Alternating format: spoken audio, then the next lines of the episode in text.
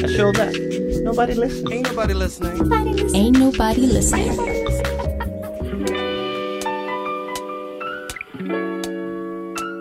You're listening to Ain't Nobody Listening on the most experimental station in the whole wide nation. I'm your host, back with another episode, Abdullah Al-Maawali. With me in the studio is Hassan Al-Lawati. Hassan, I'm gonna go through the list, okay? Because the stuff that you are or were, I would never imagine that would fit in one human being. Okay. and that's why I think it's very fascinating. Currently, you're the manager of Alia Gallery, this gorgeous, gorgeous, mashallah, gallery that I've been dying to visit, and hopefully I can visit soon. I've seen uh, pictures of it and the massive, tall um, uh, ceilings, and it just looks majestic. Well, you're also the founder of um, Arab Board Games, um, which is, I don't know, is it a community or is it an initiative? Uh, how would you describe it? uh, it's an initiative. It's a it's an experiment. Uh, An I'm- experiment? Yes. So I'm trying to encourage people to play games to Yeah. raise awareness about the benefits of board games. And uh, yeah, we'll we'll get more We'll, into that. we'll get into yes. that. And then before that, you were a journalist in Times of Oman. And in fact, when we first met, it was while you were a journalist. So, what a combination of things uh, to be spending your time on. I guess we can start with um, Alia Gallery. Mm. How did you get into that? Uh, so I was uh, a part timer uh, with Alia Gallery. I was really fascinated with the project, so I was supporting them in terms of uh, their social media content, the translation part, and uh, things evolved slowly. So I Mm. was hired as their uh, marketing manager last year, and then I'm now running the operations there. So we kind of it's a very small team, so we try to juggle many things: the sales part, the marketing, the operation, the admin, the paperwork. Mm. So it's a mix of everything, but it's an it's a huge experiment, uh, not only for us as employees or for the artist as an uh, uh, Alia as an artist, Mm. but also for Oman as a country, uh, because no one dared to come up with a commercial gallery before in Oman. I mean, all the galleries we have here are, either um, sponsored or Mm. government um, initiatives that are not meant to make money. Can you tell me a little bit more about uh, Alia? Um, perhaps we, we can speak to her someday, but uh, um, I don't know how much you can say, but do you know why and how she started the gallery? Yes, yes. So she's sh this is her childhood dream, Mm. and uh, she's an artist who's been representing Oman since 1993. Alia, what's her Al? Farsi, yes. Al-Farsi. So she's been representing the country in Venice Biennale, Art Basel, Hmm. London Fashion Week. So you are talking about all the big art fairs, like the biggest art fairs around the world, and she's been doing that for 28 years, uh, putting uh, the Oman on the map in, in, in arts, in fine arts. Right. and uh, for that reason uh, she collected huge uh, collections of artwork. She also made a huge uh, created let's say a, a list of uh, clients who love to collect her artwork so with that in hand she thought it's the right time to make my own dream come true which is the gallery and Alia always says that her biggest art piece is the gallery Mhm. it's uh, so the moment you enter there, which you will very soon, inshallah, Inshallah. uh, the whole experience is quite ex- spiritual. So the music, Spiritual. yes. So it's the music, it's the ambience, it's the colors used, it's the stories behind the paintings. It's a very unique experience that's very difficult to speak about, but it has to be experienced. Do you know what year it was established? So it was established in early 2020, just few weeks before COVID. Oh uh, my hit. God. yeah so it was uh, we were very unfortunate in that sense however uh, it gave us time to build up uh, in terms of our marketing plans the extensions of our library our gift shop. Mm. so it gave us time to think but it also affected the speed uh, of how the business should be uh, should be uh, run and the the marketing plans were uh, affected extremely because you can't run events for a year. So you cannot have a grand opening. Mhm. you cannot have uh, ex- uh, international exhibitions. So that was a challenge. However and this is quite new uh, on 12th of june we will be having a huge exhibitions that will be kind of our grand opening, but it's also uh, the reveal of our first um, digital gallery. It will be in collaboration with the Khaleeji Art Museum. Oh yeah, Yes, I do follow them. you do follow them. Yeah, huh? Okay, yeah, so they- they, will they- announce it officially very soon. they do this thing where they take artists' work and they put it in a building, right? Yes, That's one of the things they do, which I think is super cool. Yes, they do it on Dubai Festival City building, Hmm. and we've done that with them uh, at least I think three times already. Okay. Uh, but this gon- this is going to be very unique. We have lots of high profile people visiting us uh, in a very private event, and uh, we'll announce the details very soon uh, through our social media. Um, any hints on who's coming? Um, no, no I'm coming. Uh, yeah. That's all we need. it's just you. yeah. Wow. Mm. Uh, and so, what a bummer to to start such a m- massive step or, or Mm. feat in, in the art world here in Oman just to be hit with COVID. When did you come into the picture? At the very beginning? No. Uh, so, what's the date today? Twenty fourth. I think so. Yeah. Let's say it's 'Cause- 24th. Yeah, because I joined on the 23rd of May last year, so I think uh, I just completed my first year Yo, yesterday. Mabruk. Yes. Congratulations. Almost Yes. exactly a year. Almost exactly. Uh, are you here to celebrate uh, the completion of Ah, your no. year? So, Yeah. uh, What is what are what is it um, that we could look forward to in the coming days? So we have 12th of June. mhm. I would love to attend that. Mm. That sounds fascinating. Do you have an itinerary uh, or uh, of the coming months of the types of events that you're going to have, or uh, is that still flexible and you're figuring it out as you go? yes, no, no, we are still figuring out because, uh, for example, just past two weeks we had three video shoots. Hmm. So one f- was for a music production, one was for a movie, the other one uh, was for a was it for was it a, it was a trailer for an event that's happening uh, next week. Hmm. Uh, it's a government event, so there's always something happening, but, but we cannot predict because uh, it's very spontaneous and.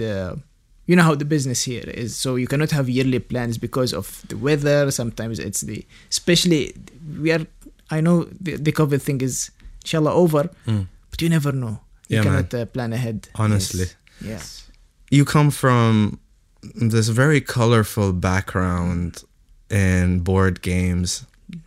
I wonder how did you get into the gallery world? so i mean they are not against each other so um, board games have has been my hobby for a very long time Mm. and uh, i was a journalist back then and um now i manage a gallery uh, I don't, I don't know what's the link, but I had uh, quite of funny experiences doing both at the same time. Okay. So I remember once we had uh, quite high profile guests and uh, they were walking around and then one of them recog- recognized me from my uh, board game videos. Hmm. And while I was speaking, he was thinking about something else, like he was not following the the story of the paintings. And he was looking at me and he was like, "You, you, are the board game guy, right?" And I was like, "Yeah, I'm. I'm it's me." He's like, "Okay, can, can we just take a selfie?" So everybody was like, "What, what board games?" So we drifted like from art to the game, which is like, it's it's still weird to me because these are two different worlds, and I'm trying to do my best in both but uh, it's quite funny. I think uh, as as humans, we always have uh, hobbies uh, that we keep to ourselves. Mm. However, because I'm trying to be the f- face of the hobby in Oman, I cannot keep it to myself. Uh, d- Can you even just call it a hobby? I feel like it's way more than a hobby for you. It is way more than a hobby. It's like uh, it's it's too much to say, but it's like a message. It's it's A uh, message. Yes. So How? I'll give you a small example, uh, which I experienced here in Oman. So I was in a coffee shop here in Muscat that is meant for board games. Hmm. So I was sitting with a very diverse group of people from different countries. We were playing some games, and there was a child who approached us, and he just started saying, "Hi, how are you?" to every single person. Mhm. And it is difficult to approach strangers and say hi. And then when he left, his elder brother came and he's like, Sorry, this is my brother. He has autism. Mm. So while he plays board games, he gets encouraged to speak to people. Oh, wow. It, it breaks the ice. So that's why we ask him always to greet strangers. And I was shocked that something so simple like board games can help you yeah, and overcome uh, such kind of challenges which is not easy even for a person without autism to just approach strangers at that age and greet them Even as an adult. as an, even as an adult yes so i started doing some research in that like online just reading about the benefits of this hobby Mm. and it's something that everybody should experience at least once in his life it's something that makes people let's say mingle very naturally very smoothly without any pretending so you need to win the game so you need to lie to someone you need to uh, create allies with others Mm. so it's very natural. It's something that you are not forcing yourself to do. Yeah. I mean, there are list of benefits like the memory part, the critical thinking part, but that's another story. I'm just talking about the social part. I'm, I'm wondering why that why that might be. Do you think maybe mm. part of it has to do with you know when you meet a person, you don't mm. know what their intentions are. You don't know what they want from you or from mm. their environment. You, they don't know what you want from them or the environment. But when you have a game with a very clear set of rules and objectives, Yes. somehow things are clearer for that moment. Yes. Would that be a fair thing to say? Very, very true. That's very true. And uh, but you can say the same about video games. Hmm. However, video games can be toxic, especially when you play online. People curse each other. People are not very friendly. Yeah. and it's because the lack of eye contact lack of sharing hmm. the same space once you we are on the same table there is a hmm. mutual respect It's the same when people are in their cars versus when they get out of the car. that's exactly Literally that's in the, car, they're analogy. like beep beep beep why? And the moment they stop, they're like "Salam Yes. alaikum, kif Yes. halik?" it's the same it's Yeah. the same yes Interesting. Mm.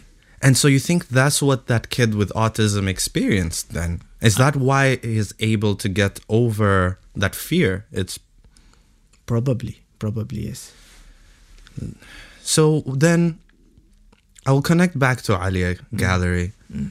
Um, I'm assuming this wasn't part of your CV when, when applying Yes. for this job. Although personally speaking, I think it makes you stand out, and it's it's beautiful when you see people with diverse uh, passions uh, go into different things. yes Um, how did you go about getting this job? First of all, what is it about this job that was so appealing to you?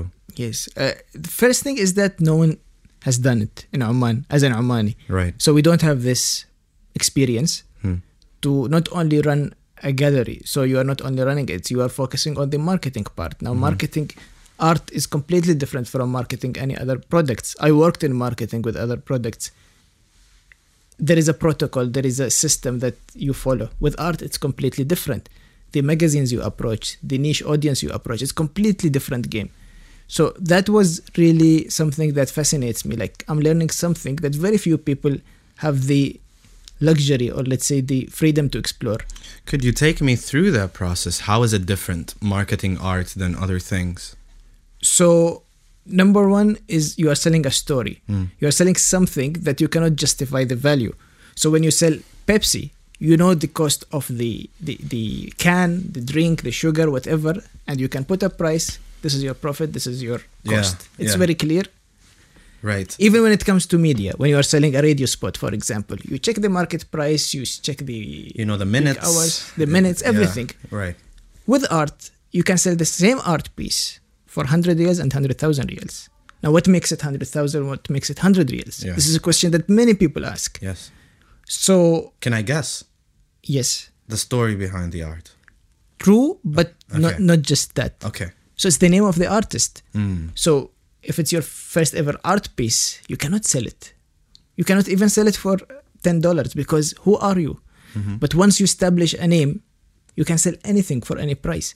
Now we saw what uh, Banksy tried to do in his uh, um, auction when he made the, he used the shredder to Oh, cut his piece. That's So it, Brilliant. it was brilliant, but what happened? It fired back. It got sold for m- Yeah. more. Yes. so because it's the name, it's not the art. The art is damaged, but it's the name. You know, I feel like when certain artists get to a when artists get to a certain level, at some point, no matter what they do, is art. you know what I mean? This is some something that is uh, It's like the banana on the wall difficult to- situation. exactly. So this art still exists. Uh, very few people understand it. I don't.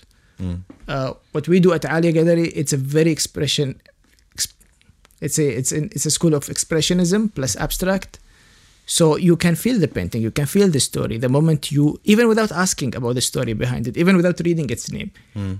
It's very emotional, uh, full of stories, full of characters, full of very unique combination of colors.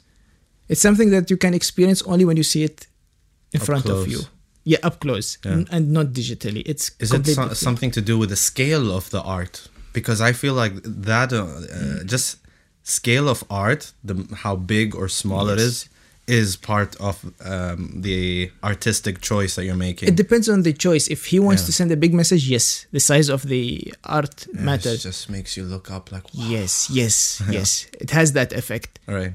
But that's not only it, because the most famous paintings in the world are actually quite small. Mm-hmm. Uh, but it's just that you are trying to sell a story, a name, a piece of art. So it and piece of art is not just fine arts. So even when you talk about cars, cars are piece of art. Like some pieces, they cost the same, but because of the brand, because of the way it was done, because it's Right. handmade here and there, the cost soars up. So you cannot put value on art, and to market something like that, it's it's it's really interesting. So okay, uh, now we understand how mm. hard it could be to define mm. price. Mm. So, do you have a process that helps you figure these things out? I mean, how do you determine the value of an artist's art? Uh, and so one of them is their prominence, right? How do you determine the prominence? Is it from for how long they've been around? Is it from how many pieces they have created? Is it by how many social media followers they have? Because we can't deny that that is a factor. Yes. Uh, what are the things that you're looking at? Yes. So all of that. Mm. Uh, but in addition to that, also some paintings, whenever they win some awards, let's say we participate in certain competition worldwide, and that painting wins, so immediately we can justify increasing the price of that painting because the painting itself is famous. Um, apart from that, it's the size, it's the age of the painting, it's the materials used, it's the story behind the art sometimes. So many things come uh, to create this, to, to, to price uh, a painting. So a lot of it would, in that case, be kind of subjective. Very subjective. Yeah. Very subjective. Not only the pricing, even the art itself is subjective. Yeah, Mm. that's a whole other matter. That I'm thinking because I, I I am fortunate to be Mm. friends with some artists, and one of the things that I've noticed they battled with is how do they price their Mm. art? How do you even go about figuring out a number? Um, you being a person that manages a gallery, do you have any Mm. advice that I know you you yourself are uh, you know putting your work in the gallery? Not yet, maybe. Mm. No. Maybe in the future you'll have your board game gallery Yeah. exhibition. I hope you're taking note, uh, Miss Alia or Mrs. Alia. Um, but for the artists that are, they may be incredible. They just did not get that proper recognition, but they want to sell their work. Do you have any tips uh, on how they could figure out what's a fair price? Where do they start? I, I can't because I, I work with a very prominent artist, so I've never experienced working with Right. uh, emerging artists. So I'm not in place to give them any advice. That is Yes. totally fair Yeah. to say. Yeah. So we're gonna go on a quick break, and when we come back, we're gonna talk about the world of board games. And uh, for those of you who don't know much about board games, let me assure you, it's a very vast world that's worth its own segment. We'll be right back. The Nation Station. 90.4 FM.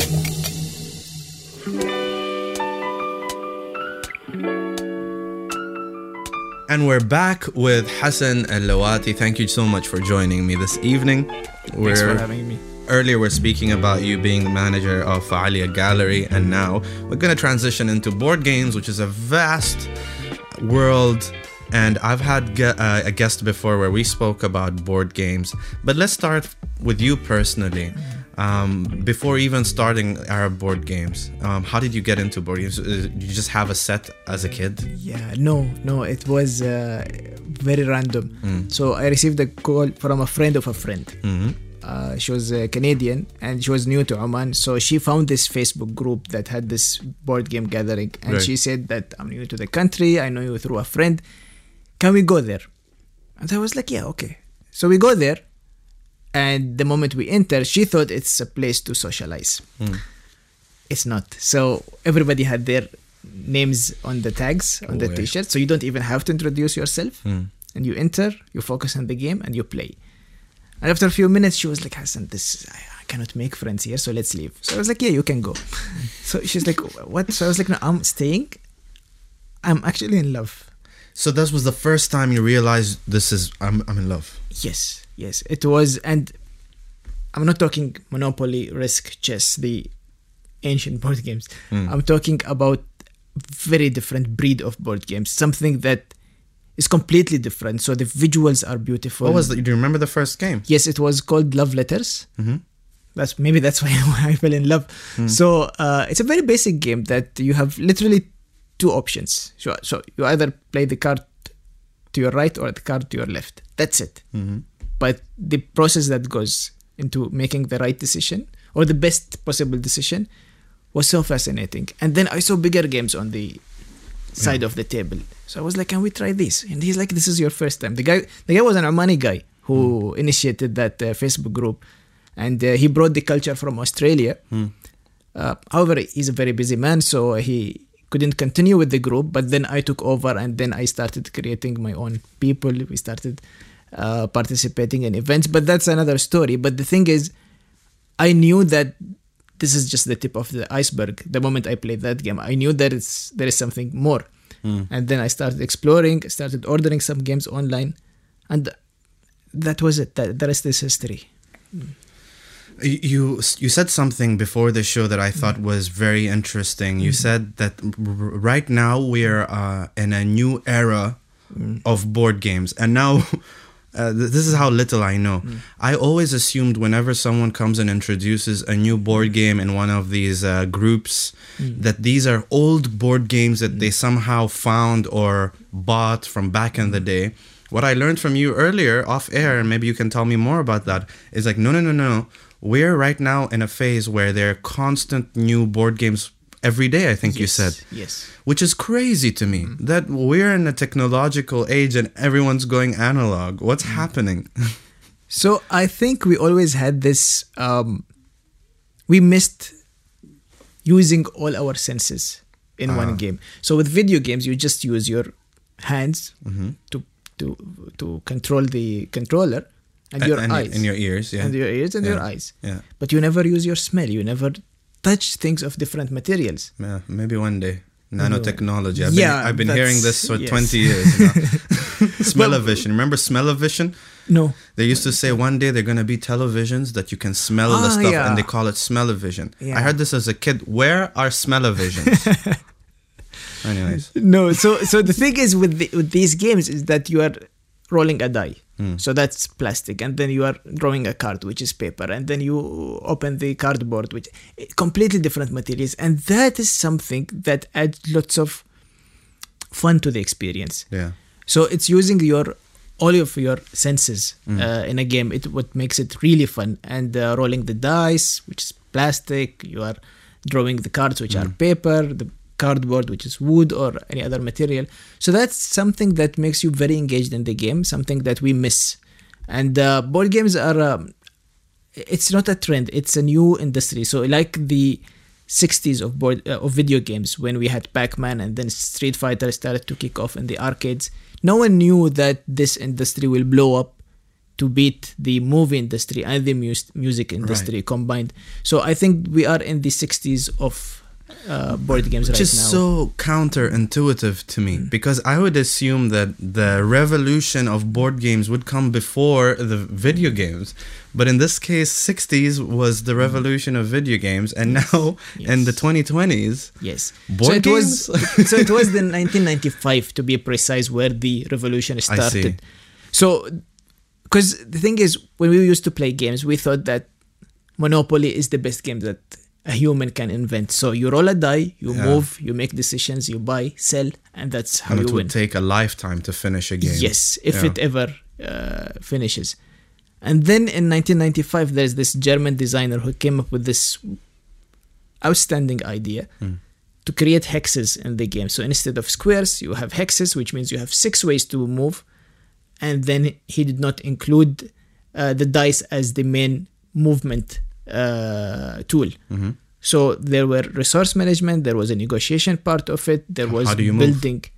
So you don't move. Ah, okay. Yeah, it's it's The concept was changed, The concept was changed, and when he came up with this idea, it's called Catan. Hmm. It became the best-selling game that year, the year after, and people started thinking, "Oh, so we can do more with board games, Mm-hmm. not necessarily hexes, but it's not monopoly anymore. It's not buy and sell. So now we have at least hundred genres of board games. So we have the dice drafting games, we have the card drafting games, we have the bag drafting, and then you have the area control, you have the worker placement, and then they expanded and then they mixed to create one game. I would love to know the definitions of some of these. Can you tell me like the five most important genres and what they mean?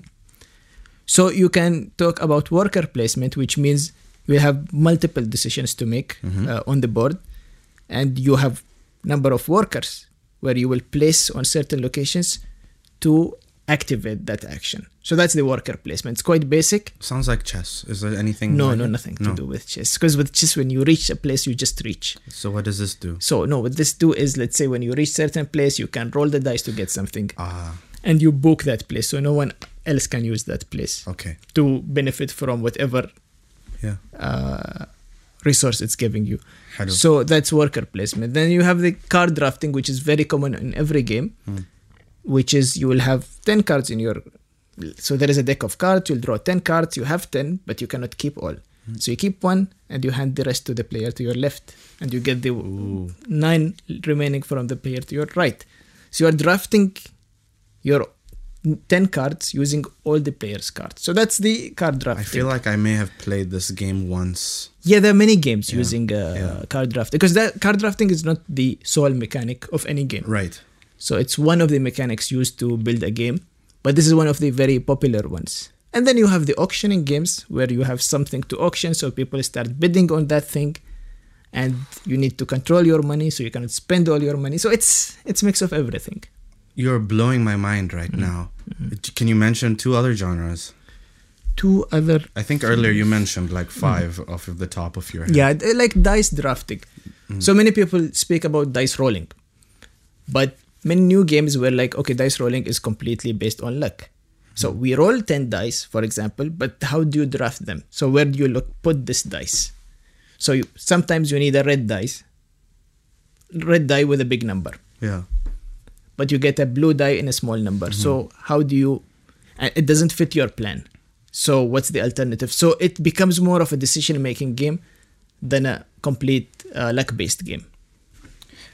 You know, I've honestly, I'll be honest with you, I've mm. seen a lot of mm. these uh, game nights mm. and never been curious to attend because I have like literally one definition of board games. and now you're telling me there's all this, and I'm like, wait, I want to try. Yes. You know, Yes, I yes. genuinely want to try, um, especially the ones that require some uh, analysis and strategy and not just blind luck. Yeah, and some games take six, seven hours for a session just to finish one round sometimes of the game. So Wow, and, and that's, that I don't want. yeah, yeah, no, it's it's not healthy, but it's something. It can be very addictive at uh, some point. And you have games that are we call them legacy games. So you play it once and you can throw the box because you cannot use it again Why? because it's a very unique experience. So the decisions you make will cause you to tear some cards, throw some characters away, um, open envelopes that you cannot close again. Sounds expensive. It is an expensive experience, but it's once only, and every player's experience will be different. Yeah. So there are legacy games, there are um, heavy strategy games. We usually divide games into three categories like light, medium, heavy. Light are the best sellers always. Why, Uh, why is that? Because it's cheap Hmm. and uh, very easy to explain, so you don't need gamers on the table. And um, usually they include social deduction. So social deduction is a kind of games that uh, allows you to lie to other players, uh, Hmm. make them Like find the manipulate. thief or find the murderer. Yes, exactly. Yeah. And then you have the medium games, which are quite also popular, but then the heavy ones are the most expensive. Um, What does it mean to be heavy? So you'll need an hour to explain it. Yeah. Yes. So you'll have a rule book that's as big as your. Uh, Is it like Dungeons and Dragons kind of situation? No, it's different. So dungeons is a, it's an it's its own um, category. Okay. Some people even don't consider it a board game. So it's a complete different hobby. But it's on a it's it literally looks it's a like tabletop a board. con- yes but it's complete different concept so people who like d&d are not necessarily board gamers in other games and vice versa Hmm. it's a very unique uh, very niche audience Uh, I feel like we can easily offend them, right? If we say anything. oh yeah, yeah they are easily offended Sorry. D&D. Shout out to Maymoon. I know you play D and D. no they are very um, there is a huge uh, part of it that depends on role playing which is fun to people but not to me Mm-hmm. Fair. and uh, it also requires lots of imagination i'm not very good with imagination okay. So they, th- so it has its own people. Yeah. Yes. So we'll go back again uh, in your life personally. So you went to this event, you fell in love with this game about love. um, but that's just one experience. What got you into this full force? Like, uh, is there a specific genre that really you No. gravitated towards? No, it's uh, it's the lack of awareness about the hobby, which made me feel obliged to um, serve as the face of the hobby to teach people about the games. And what I was shocked the most is that people had no idea about this, and they were very interested, like you right Yeah. now. So what happened is I started the first YouTube channel, then Instagram, just explaining games. And the idea was not to go viral. The idea was to save time when friends come home instead of teaching the game over and Just over. watch again. my video. Just watch my video. yes, and it had subtitles, so people from all nationalities can just Hello. watch. And by the way, your production value is beautiful. Well Thank done you. on that. Thank you so much. Yeah. So, but then I noticed that many other people started watching, and I made real life friends Hmm. because of these videos. Because I got calls from Lebanon, calls from Jordan, like people like, we can't find people like you in our country. Can we play online? And I was like, really? And and they are now my best friends, and they visited Oman just to play games with me. Wow. And then I just and this is this happened just two months ago, Hmm. where I started my TikTok, and then I didn't uh, activate the notification thing, Hmm. so I didn't know if it was doing well or bad for a month. Zen. And then I just remembered, oh, let me check TikTok, and I opened it, and it exploded. So I had two million views. Yes, in two months, and uh, twenty five thousand followers. Now it's it's crossed thirty, but and uh, you had no I idea had no idea. But I had seven hundred. that you were famous. Yes, I was famous because I remember the inner Russell where Alia Gallery is one of my colleagues there. He saw me and he was like, like he's in the building next by, and he was like, "You are the TikTok guy." I was like, ah, "Yeah." I thought he's mistaking me for someone else. But then there were 700 comments to reply to, so I called my sponsor. So I have a sponsor in Oh, Dubai. pause, pause, bro. Yes. Pause. 700 comments? Yes, Yo, I would just shut my phone Yeah. if, if I saw that. but you know, it's like it was cool, so I, I had to respond to them. All 700? Mm. Whoa. No, I couldn't. So I started with few, but then they had tough questions like where can I order this game from? What's the final price? And I don't sell games. So I called my sponsors in Dubai. So I have a company that sponsors my videos. And I was like, guys, they're asking about your games. Hmm. So like, no, they are not. I was like, no, TikTok. They're like, you have a TikTok. I was like, yeah, I just, I, I didn't know it would work. Yeah. So they started the TikTok. They also started re- helping me with responding to people, and we responded to all the messages. I mean, there are a few recent ones that I need to respond to, hmm. but what I noticed is ninety percent of more than 90 it's around ninety five percent of the followers are not from Oman. Really? So the majority, let's say, this fifty percent comes from Algeria, Iraq, Saudi Arabia, and Egypt. That is so interesting. Yes, which means, alhamdulillah, the accent is quite neutral, so people can understand what I say from all the Arab world. Yeah.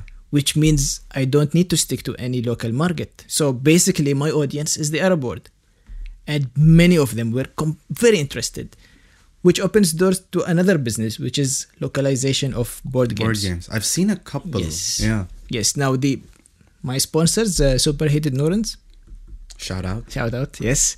So what they do is um, they localize games. So they get the official license to translate certain games that are quite popular in Arabic, and they can produce them and distribute them officially. So they are the sole distributors of that uh, brand. By localizing, you mean uh, translating plus changing any elements that may be Western into Arabic elements. Exactly. Yeah. Exactly. So they take care of that part, and uh, because there's a huge demand, so many countries in the Arab world don't speak English. Mm-hmm. Um, even countries like Algeria, Morocco, Lebanon, their uh, preferred language is French. So to have an Arabic language board game serves the whole Arab, Arab world. Yeah, true. So the business is doing very well. I was shocked that most people, when I try to explain a game, they're like, "Is there an Arabic version?" Hmm. Even games that don't require language. So there are many games like chess; it doesn't require language. Mm-hmm. But the rule, there is a rule book. They were like, even the rule book, we wanted in Arabic. It makes a difference, right? Mm. To feel like the company is catering to your specific demographic. Uh, I bet it feels great. It does. It does. So that's your business now. It is a startup, but I'm planning to go full fledged on the business uh, next year. That is beautiful, man. Yes. Like uh, this is a, to me this is an ideal example of how you know one way to go about um, business or entrepreneurship is um, uh, seeing an existing industry and seeing how you can do things better. And then in your case, it feels like this whole untapped industry. Yes. And to me, that's really beautiful. You're like, there is no industry, but let's create one. exactly exactly and what's the risk like you've seen it work in many other countries in dubai for example um, there are more than three or four uh, board game dedicated uh, coffee shops and few of my friends went there uh, recently so they said they couldn't find any free tables at two of the board game shops and you pay just to sit on the table Why? Yes. So apart from the food you order, you pay for sitting there because you are getting games. And everybody's doing that happily because they know the value of these games. They are quite expensive. I was recently in um, was it Den Haag in the Netherlands? So they had this small board game shop. So I go there and I find a game that I've been looking for for the past four years. It's out of print, and they are selling it newly, like sealed. So I immediately grab it. I pay him, and then I tell him like, keep it with you. I'll go do uh, the shopping. So he called me. He's like, why are you so crazy about this game? So I was like, you work here, you know.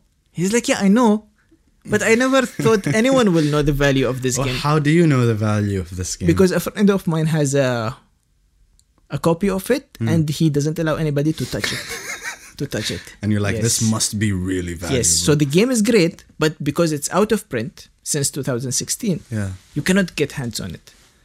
So to find it being sold fresh, sealed, is it, and it's sold second hand for at least 150 rials, just the second hand. So I got it fresh for 30 rials. Whoa. Hmm. But like when you get something that's as valuable as this, you can't just let people play with it. I do. You do? yeah. It's really so nice it's not game. sealed anymore. Yes. No, It's probably will worth it will be I worth know. like two thousand rials in a couple of years. Yeah, it's a sacrifice that I was willing to make. Yes. You know what? You represent the people. Yeah. Respect, and that's yeah. why people should go and follow at Arab Board Games. Yes. Thanks. Thanks. Thanks for endorsing me. Yes. But to be honest, like I'm uh, for anyone listening or watching this. Um, I'm not into board games. Or let me say, if you are, you're gonna love his content, and if you're not, you're gonna be very fascinated by his content because you produce. You're you're pretty good at producing, mashallah. Thanks, first man. of all, quality wise. Uh, also, I know I remember when you first started. Mm. This was after we met, um, a- as you being a journalist, Mm. which we're gonna go into in the next segment. I assume that's gonna be the shortest segment. this is the longest Yeah. one. Board games. Um, I remember when you started, and I see your stuff now, Mm. and you could see the progression of your comfort level in front Mm. of the camera. And hopefully, I will become more comfortable in front of a camera one day. Any tips for me? Actually, you should take tips from your uh, producer Ammar because uh, he helped me with the channel. When I started, I showed him the video, and he was very critical. So Mm-hmm. Yeah. the guy was quite mean also. That's good. You need somebody yes, like yes. So at the moment I showed him the video, he's like awful echo. Hmm. You couldn't even hide the cable of the microphone. yes. Hide the cables, you guys. And he was like, the lighting is awful. He's like, what are you doing? And Hmm. I was like, great. So I'm taking notes. Like offended, but taking notes. Mm-hmm. The next time I show it to him, he's like, ah, much better. I was like, no, no, no, no. I don't want much better. Criticize again. So it was not only him. I, I, I gave it to really good videographers. Of course, I couldn't reach the level of proper video because I'm not a videographer. Mm-hmm. But then you don't need that. uh, in social media. Yeah. If the content is good, the visuals are okay, Yeah. you're good to go. Yeah. I agree. So, and I'm sure if you started looking for flaws, you can find them in the videos. But you Yeah. don't have time to look because they're very short, quick, fast videos. Hmm. And you are entertained. So, I think people don't have enough time to. I think these kind of things you reevaluate when you notice that there is a plateau in your engagement, or then Mm. you have to re re-ask the question: What am I doing wrong, or what can I be doing better? 100%. But if it's working, it's working. Why fix what's broke? Right? Exactly. Because in my videos, I have like many videos that cross 300,000 views, but there is one that got 1.7 million, and it's the worst video I've ever made. and why did it get that? I don't know. so I asked many people who know the business. I was like, explain to me because I don't want to make videos like Yeah. this. I'm not very proud of this. It's not funny. It's it's there is no humor. The game is not that colorful. So why are people liking this one? You know, sometimes the algorithm overlords they Yes. choose you. They like you, yes, I think that's the case and here. then you become famous. Yes, it's very generous. It's very generous, but I don't know why. But there was one move that I made in the video where Yeah. I, I, I, I gave like the back of my head and then I moved with the game. Uh huh. So maybe people said maybe the back of your head is better than the front of your face. And I was like, maybe. All right, next time I will try it. Yes. Oh my god, I love how mean that is to your own Yeah, self, man. Haram alayk. I don't know, but the 1.7 million views, there should be something. right, done. Yeah. Yes. Fa, okay, someone's listening to this and they're like, mm. okay, I want to give it a shot. I'm mm. ready. I want to mm. start. Where? How should they start? How do you suggest the right game for the right person to start Yes. with? Yes. So we like this uh, saying in board games there is a game for every person, mm-hmm. and there is a person for every game. Hello. So the best way to start gaming is with games that are very easy to explain mm. and that will require some level of thinking. Mm-hmm. So it is like rewarding. So when you win, you feel that you accomplished something. Unlike Uno, it's like the game is just Oh, oh, sorry to uh, sorry, bro, but Uno, when I destroy the other person, I feel very good you feel about myself. good for you. Yeah, they don't like me, but listen, I destroyed them. Yes, but then because of the great combination of cards, you have, there is very little of let's say value of decision making in the game. Like it's quite obvious what you should play Fair. most of the time. A hundred percent. Yes, so you need a game that makes their decision meaningful. Yeah. And then you need a game that doesn't require lots of thinking, or let's let's let's say not lots of explanation. So it's quite straightforward. Mm-hmm. They play the game, they will want to try something else Yeah. and you just hook them. So it's like you need to understand the person's. So if he's a very social person, you can give them games that require negotiation, so they can use their social skills. With the very quiet people, you can have games that will require lots of thinking but not lots of talking or listening. So you need to understand the the You need to understand the person. the person. Oh my god, that's like Yes. what if it's someone you don't know that well and there's like I jarrab, I Yeah, just want to try. yes. What would you suggest No. as a default? Yes, there are many default games. Okay. Like Catan is one of them. Katana. I'm writing these Ah, down. okay, Yes. So Catan. Mhm. You have Azul. Azul. Mm-hmm. Okay. Uh, what else? So one-on-one games you have. Uh, hmm, good ones. You have Ubongo, which is very good for families. I love the sound of it. Yes, Ubongo. a bongo is uh, Swahili for um, the brain. It's Swahili. No wonder I love the sound Mm. Yes. yes. Okay, what's what's that? I, I'm interested in Ubongo. Tell me more. So it's just like Tetris, Mm. but uh, with cardboard, but it requires the speed. So Mm. you just need to fill the Tetris uh, shapes into one um, cube. Use, I mean, it's it's not easy to explain you it have to see minute. it visually. Yes, okay. but it's fun for the kids yeah. and uh, for the families, and there is lots of like yelling in the game because you need to be fast and you need to uh, yell first. You know, ubongo when you Yeah. finish the puzzle. So it's it's a really nice game. Uh, You know, we- I, I have a Swahili family. Mm-hmm. We already do the yelling part, so, so it's okay. Ubongo. yeah. Uh, yes. Yes. Okay, so now Mm. you've spoken to me a little bit. You have maybe a basic idea of my thought process of things. Maybe Mm. not much, but based on what you know about me right now, what couple of suggestions that you could give me for games to start with? Mm, so definitely Catan. Okay. And uh, uh, I why, feel why? like like a consultant. Ah, why Catan? yeah. Because it has something from of everything. So there is a little bit of negotiation, Hmm. little bit of resource management, little bit of luck. So it's it's a very good mix of everything. Okay. It sounds like a safe choice, a yes, safe beginning. Yes, and maybe a game called For Sale. For FOR or Uh, yeah, the number? yeah, yeah, yeah, for uh, FOR for sale and uh, modern art are quite similar Hmm. in the the foundation of the games. Like it's you have something that you are trying to auction, Mm. but played very differently. For sale is very good for beginners. Modern art can be a bit complicated, Mm-hmm. but overall, I in my collection right now there are 140 games. So I cannot go through all the games to choose the best. Please tell me you have a picture. I cannot. It doesn't fit the frame. Yeah, so 100 that you you don't have a wide angle picture showing everything. because I don't have a room that can fit all of them. Bro, you need to get that Yes. picture. Yeah, I know. I know. The thing is, most of my games are scattered all around. So many of my friends borrow this, the other friends borrow that. I don't charge so far, but I think I should. I think your friends are exploiting you, man. They are. They are. They are. They're awful. Yes. Uh, I'm, before we leave this segment about Mm-hmm. board games, anything you want to leave us with before we talk about Mm-hmm. your journalism career? Yes, I think everybody should give it a shot. Okay. I think um, you you need to watch some videos, whether they are mine of uh, or other uh, board game content creators, Especially his. especially mine, always. Yeah, and you can find it at at Arab Board Games. Is there Yes. underscore between? Yes, them? there is an underscore between every uh, word. Uh, so Arab underscore board underscore games. Yeah. And I'm on Instagram, TikTok, YouTube. Same at Arab Board Games. Yes, it's the same uh, name.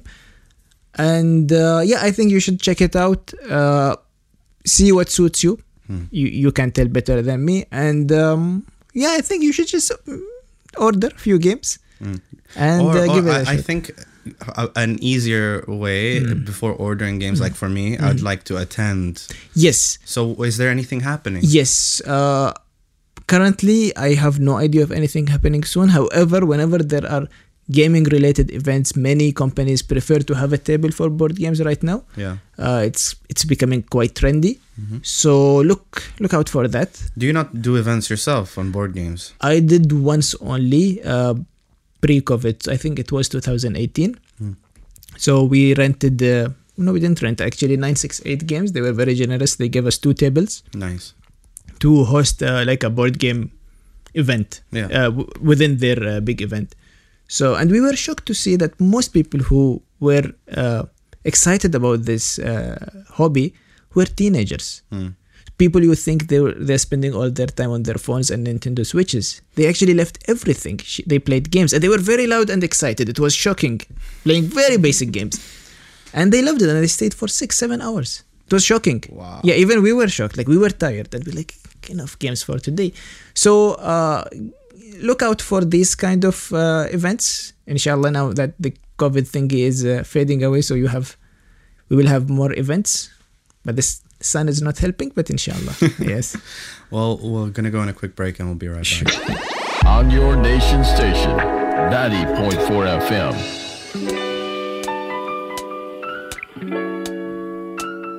And we're back with Hassan Al Lawati. We spoke about him managing Alia Gallery. We spoke about uh, board games and his passion for that. And now we're gonna spend a little bit of time to talk about what came before all of this, which is you working as a journalist. Um, it was for Times of Oman. yes. And what kind of journalist were you? So uh, the local pages, Yeah. uh, which are to me at least the most happening pages. Uh, so I was uh, initially the sub web editor. So I was just let's say training with the web editor on how to not only create a story but how to market the story right. So just to make it simple, uh, when it comes to web editing, it's not just that you write a story and then you publish it. Uh, this is the very classic way of doing uh, journalism. But what happened later is the multimedia part. So there is a video accompanying every news, there is a picture, there is an audio. That's our case now, even in radio. you Exactly. Yeah. exactly. So you try to complement the uh, experience. Yeah. And uh, you can use polls to get opinions. You can. Um, so let's say there is a story about a famous character who just passed away. So it's not enough to write, okay, this guy passed away at this age. You need a proper profile, then you need, let's say, an archive of their pictures. So in the beginning, our job was to fulfill that part. And then I get, got into field reporting. So we were interviewing people. So it was like, um, like events reporting Yeah. and then it was face to face and then i moved into magazines so it was a mix of everything And how was that reporting on the field? I feel like I've always had a fascination with that idea of people going out into the world and gathering information firsthand, you know? yes i think that's something that i enjoyed the most in my career. So because you have access to information that the other people don't. Yeah. and it feels like a responsibility to give them the right information. Um, what's happening right now in most parts of the world it's not just to Oman is that many businesses are using influencers uh, or social media influencers to send the message. And they do great job at it. However they're not trained as a jour- as journalists hmm. so sometimes you can question the credibility because they are paid to do that by the business while we were paid by the If, well, media the, house the moment you're paid, that's not Exactly. reporting. That's coverage. I don't know if that, if you know what I mean. I understand. I understand. Yeah. Plus, they will never go out of the way to ask the difficult questions. Oh, you don't want to lose your money. Exactly. Yeah. Exactly. So that's a complete business, but journalism is a dif- different game. Mm-hmm. And we did lots of stories. Uh, and to be honest, and you work in media, Oman is very open when it comes to reporting. Certain cases, like we thought we will be questioned, and we were not questioned. Actually, we were encouraged. Like th- this is a really nice story. We were- So Do you have any examples that uh, you that could help us understand Yes. this? So once I was doing a story about the well, it's it's known everywhere that people who, for example, goes through kidney dialysis, for example, they'll need eventually to get a donation, a kidney donation, for example. Sure. So that's something that is not practiced here. People do not donate kidneys, and mostly all around the world there is no enough supply. So people go to c- other countries and buy it illegally and go through illegal surgeries. Hmm. But it's well known. It's ha- it happens everywhere, but no one talks about it. So I thought I can do a story about this. So I, I traced the routes that they take in other countries, a real life experience from a person who used to work uh, as a as a health official because he had to treat his son. So he took him to one country. There they did a really terrible surgery that caused him huge complications. He comes back. So I named everything except the people who were uh, involved. I named the country. I named the uh, route they t- they took, the medicine, the, everything. And we thought we might get into trouble because this is something people don't like to discuss. Especially back then with the organ donations, it is still a controversial topic. What year was this? I think 2015 or 16. Okay. And nothing happened, and people were very happy. And we received emails from people telling us that they registered as donors after they read the statistics. Wow, that's beautiful. Man. So that was beautiful, and Yeah. that's something very rewarding for you as a journalist Yeah. because you're not paid to do this particular story. It's just something you thought that needs to be highlighted, Mm-hmm. and you go through the right process and you submit. Yeah, I think when a, a lot of people Mm. go into journalism, at mm. least initially, uh, of of course, mm. life changes Yes. people, but they go into it for altruistic reasons. They want to make an impact, they want to report on the stuff that matters. Yes. But that's not how industry works, right? No. because even these unbiased news outlets, whatever they may be, are all influenced by uh, dollars. They're influenced by advertiser Yes. money. They're by making revenue so that they can keep hiring these Yes. journalists. Yes. So there is these conflicting force constantly, Yes. and this is not Oman specific. This is the world over, especially in the U.S. Very true. Very true. The West is uh, Yeah. more under like the spotlight when it comes to taking advantage of media for political reasons. Uh, alhamdulillah, we don't see it here in that sense. We see other problems Uh, but for we- sure. Of course, yes, there are problems here and there, but I don't think. See, I think because it was tough financial times for media, especially with COVID. Mm-hmm. Print stopped, so they had to take such kind of measures. But I think the media in Oman has huge potential still, and um, Are you positive about the the, the direction we're moving in media and in expression specifically? See, because that is not related to um, journalism anymore. It's an open space. You have social media, so you can say anything right now on social media. So it's not regulated at all. Um, I I don't see a problem, but I, again, I think we need a big brand to stand out, a big brand that does investigative reporting, which we really lack in Oman right now. Uh, back in the days before 2015, all newspapers were more active in that sense. Mm-hmm. I don't know what went wrong, but we have less investigative reporting right now. I hardly see any, mm. to be honest mm. with you. yes. And to me, uh, and I'll, I'll I will mm. say this for myself, mm-hmm. not to ask you uh, the question. A role of the role of journalist and journalism in general is not just reporting on the one-offs. It's it's a way to create check and balances and in the entire system. Mm. You know, um, we have people who come and put strategies for our country to mm. grow at a certain direction. Beautiful mm. strategies, Vision 2040, and we're all for that. Fantastic. Then bodies are created to monitor. Mm. Mm. Fantastic. The problem is we're dealing with individuals and human beings on a day to day basis. You don't know what the intention of these people who work in these organizations are. And so you need an entity, in my opinion, that is separate from all of this. Mm. That just goes and pokes around and sees, well, what is happening there? Are people doing what they say they're doing? Let's see the checks. Let's see, mm. you know, uh, and it puts the whole system in check. They're they're people who mm. their their jobs is to find these flaws, Yes. Yes. and that's good for society because then you put a spotlight on where the issue is when maybe no one else is, right? And that comes mainly with investigative journalism, people mm. going out into the world and not just promoting things, Yes. which is fine. There is a mm. place for that. I'm not belittling that at mm. all. It's a business. But I would love to see people just um, identifying problems and coming at it from a way of this is a problem and this is how we can go about possibly fixing it. Not just this is a problem and everything is bad. No, no, no, no. That's not helpful. Very But true. Check Very and true. balances, right? Yeah, yeah. We are the watchdogs.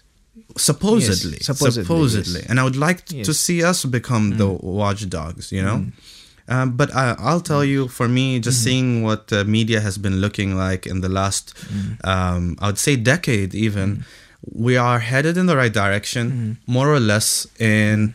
How much we could say in terms of some of the issues we're facing as a society, Mm. um, economic problems, and that's good. You know, being upfront and honest about these helps us have a discussion and actually go about fixing this.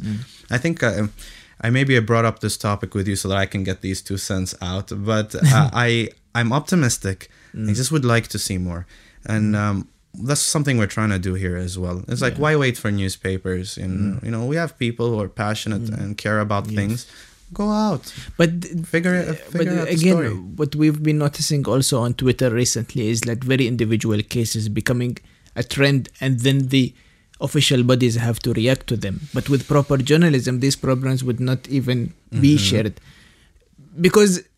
And this is a, a big problem that we are facing in the world right now is that whenever something becomes trendy on social media, it bec- it, it gets fixed in few minutes. Yeah, unfortunately. what if there is something but it doesn't yeah, reach that stage? This is where journalists exactly because not everybody is educated enough to use social media Yeah. huge portion of all the societies in the world do not have uh, social media accounts or don't know how to and are shy to talk about their personal problems right. so i think we still need need journalism uh, heavily all around the world and uh, Real, real, Real journalism, journalism, yes. Mm. of people who are unbiased or try to be at least unbiased, go out and get first-hand information. Yes. Right. Um, Yeah, I would love to see more of that. Well, I think that is our time. We're hmm. definitely mm. beyond our time mm. at hmm. this point. Mm. Man, Hassan, what a conversation, man. Shukran, man. Uh, I hope hmm. I didn't uh, dig any holes for you today. that was good, man. Well, Hassan Al Lawati, um, manager of Alia Gallery, uh, founder of Arab um, uh, Arab Board Games. Um, thank you so much for joining me in the studio today. Thank you for having me, bro. Shukran. I showed that. Nobody listening. Ain't nobody listening. Ain't nobody listening.